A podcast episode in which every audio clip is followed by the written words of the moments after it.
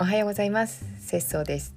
えー、今日はですね8月の19日、え、11時8分となっておりますが皆様いかがお過ごしでしょうか？えーとまあちょっとうーんとねなんだろう、えー、完成品を出すのか未完成品を出すのかという話をしたいと思いました。んとどこからその話になったかというと、うん、一昨日昨日と、えー、私が今自分の手元にある絹糸を、えー、お譲りしようと思いまして、えー、SNS でちょっと皆さんにお尋ねをしている投稿をしてみました。で、まあ、それに関する詳しい話は見ていただいたらいいと思うんですけど私の投稿をどこかしらで、えー、探ってみてもらいたいんですがノートにも転載していますのではいなんですけどそれを、うん、出した段階では私はまだ価格も決めていないし、えー、どういう方法で販売しようとか、えー、いうことも全く決めていなかったんです。なんですけれどまず、えー、お尋ねをしてみた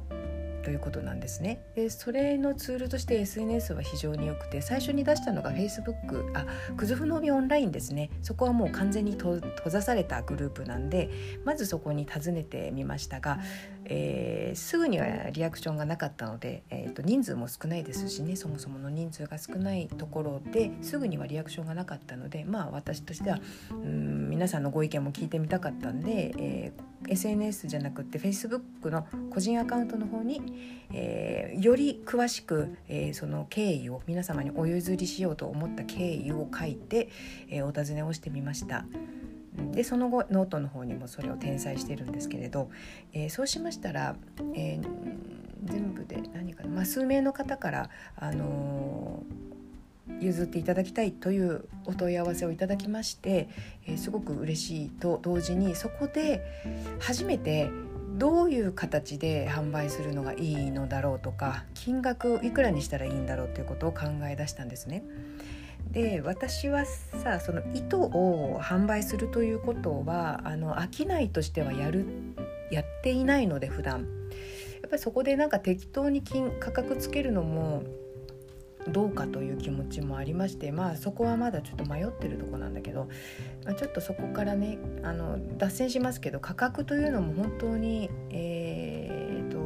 いろんな意味を含んでいるんだなと思ったんですよね。最初は本当寄付金みたいな形でもういくらでもいいからあの決めてくださいっていう風にしようかなと思ったんだけどそれってね万が一そのお渡ししたものに何か不具合があった時にえ全く保証の対象にならないっていうことですよね寄付だと完全にその相手の方の行為に甘える形になってしまうなと思ってまあそれは寄付が相手の行為に甘えてるという意味ではなくて私の場合はその対価としてある程度いただくような形をとっているので。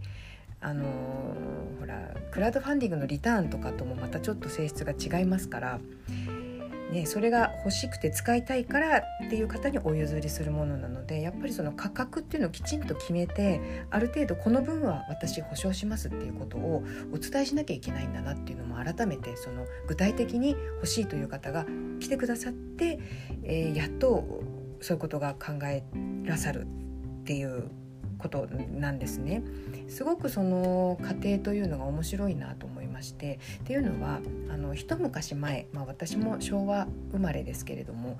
あのそういった昭和世代の方たちっておそらくそういう形で絶対にリリースしないんですよものをね完全に全てもう完璧に完成させた状態でしかものを出さなかったと思うんです私たち世代の人たちって。だけど、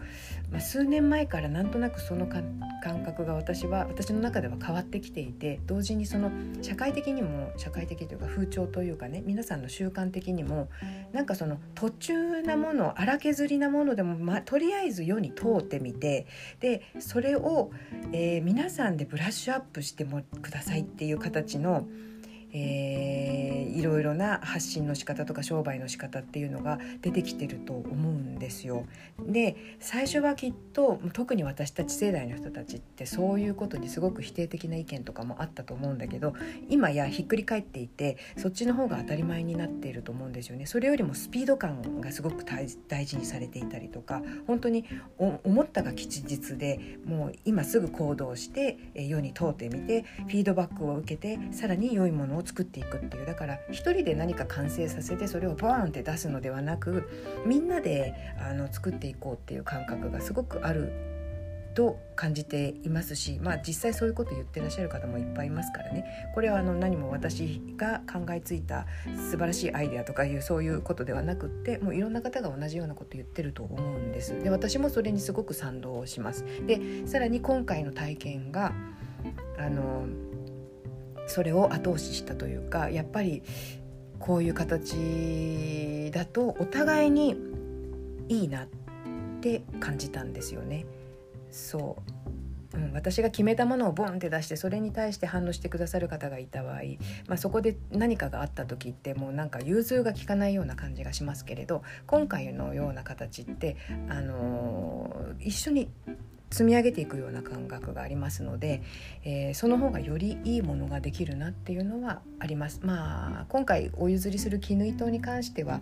えーと、これから継続してやっていくわけではないのであのこれからさらにどんどん良くなるみたいな性質はないんだけどただ、あのー、やり取りをする以上やはり、えー、受け手の方にも私にとっても満足度の高いものにしてしたいなという気はしますので、うん、そんなことを考えてました。うん。良かったです。だからあの荒削りな段階で思いつきというかね思いつきでもないんだけどなんずっと考えてはいたことなんだけどただあの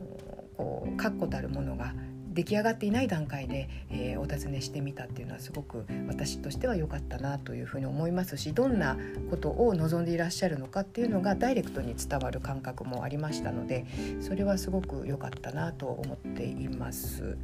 うん、めんなさいね。早口になっているのはね思頭の中にあることを早く言わないと忘れちゃうからなんですよ。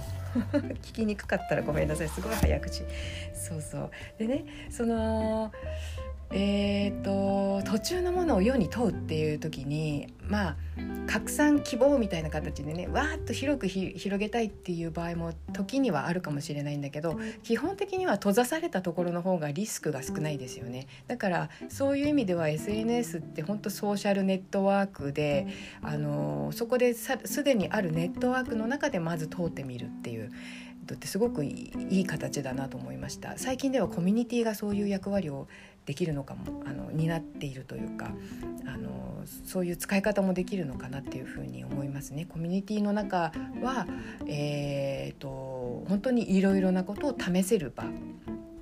自分がやりたいと思っていることを試せる場でありそれを時に、えー、社会コミュニティに通ってみたものを社会に通ってみるとかっていうそのワンクッションね前に置けるっていうのは前にもあの話こんなようなこと話してるけど本当にそういう意味ではあのいろんなことが、えー、楽しくやれるようになってきたなっていう感覚がすごくありますね。でそこからちょっと話が飛んでえーと、考えたのがあよくね昔のものってすごく迫力があるものってあるじゃないですか、まあ、民芸とかもそうなんだけれどもうーん古くなってみすぼらしくなるものと古いものですごい凄まじいなんか光を放つようなものと2つあって私その違い何なんだろうっていうのはずっと考えているっていう話もこれどっかで知ったかな？時を経るごとに美しくなるものとそうでないものと違いは何だろうっていう。で私それやっぱりね前も言ったかもしれないんだけどえーと、と人が使っていって磨きがかかっていくってものなんだろうなって思ったんですよまさにブラッシュアップでさっき言ったようにその最初って荒削りなものなんだけどそこに人の営みがどんどんどんどん積み重なっているんですよね。うん、まあ具体的にはその人の手の油だったりまああのなんだろうその、えーボロとか刺し子とかの場合は人のその針と糸の手仕事であったりそういうのが何て言うんだろう完成された状態で「はい作品ですボン!」って出すのではなくって、えー、生活の中で本当に何年何十年とかけて、えー、人の手の毎日の営みとともにそこに積み重なってってるんですよね。だから迫力があるんだと思うんですよ。だけどそれをいきなり完成品として作ろうと思ったらそれは無理な話でできなくてもしかしたらその昔の、えー、迫力のあるものって一人の人間が作ったわけではなく、まあ、最初に作ったのは一人の人間だけどその後にきちんと使われてきたからこその輝きというか迫力だと思うんですよね。うん、そう。まあ稀になんかあ完成されたものですごいものってあるのかもしれないんだけどだけどそうかなと思うんだよな。あの例えばさえこの間ちょっと台台風で壊れてしまったあの海岸沿いのかぼちゃとかね。あと芸術あ北海道で言えばね北海道の、うん、札幌のえー、芸術の森美術館というところに屋外美術館があるんですけれどそこに砂沢筆記が、えー、4本でしたっけ？3本でしたっけ、えー、塔を作ってるんだけどそれもね、えー、時とともに朽ちていくんですよ。木で作っているから。だけど砂沢筆記はそれが自然の姿であるわけなのでえそのままにしておいてくれって言ってそれでとうとうこの間最後の1本が倒れたんでしたっけ？最後から2本目でしたっけ？もう記憶が定かじゃなくてごめんなさいあやふやで。ただそういうふうに風化していくこと全てを取り込んだ作品として砂沢筆記はそあの作ってるんですよね。それもうなんか、えー、私がさっき言ってたようなことの象徴にも思えていて要するにその時間が時間と、まあ、人だけでなくその自然の影響によるいろいろな爪痕が、えー、とそこに積み重なっていくことの迫力っていうかそれで、えー、ものが完成していくというような、えーと、そういうようなことも考えたんですよね。うん、そうそうあのうちにね、えー、私の祖父船大工だったんですけど、まあ、船大工で大工なんで家の中のいろいろなものも自分で作っていたそうなんですがあの和裁に使う茎台を作っていてそれをこの間あのもらったんですよ。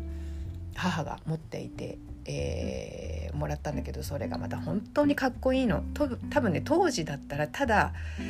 船大工で出た船大工というか船を作っていた時に出た端材で作ったものだったと思うんだけどそれが使い込まれて使い込まれて飴色に変化しあの本当にいい光を放っている、まあ、そういうものなんじゃないかなって思いました。昔のものの迫力ってね。ただうーんやっぱりそこで物を言うのは素材ですよね。素材が悪いと多分物が積み重なれないんだと思うんですよ土台がなくて土台がないと物が積み重ならないんでえー、その部分がしっかりしてないとやっぱりいいものにはなっていかないのかなと思うので。まあそうかそうすると元に戻ってきて、えー、荒削りなものを出すと言ってもやはりその荒削りなものであったとしてもそのものそのものがそのものそのものが なんか変だけど、うん、えーと、例えば魅力のあるものであったりコンセプトがしっかりしたものであったり、えー、土台がしっかりしてないと積み重ならないっていうことですよね。あこれでやっと私の言いたいことが全部言えた気がします。えー、ご参考になるでしょうか？何かのヒントになったりちょっと日常見る見るものの見る角度が変わったりするならば幸いです。最後まで聞いていただきましてありがとうございました。それではまた。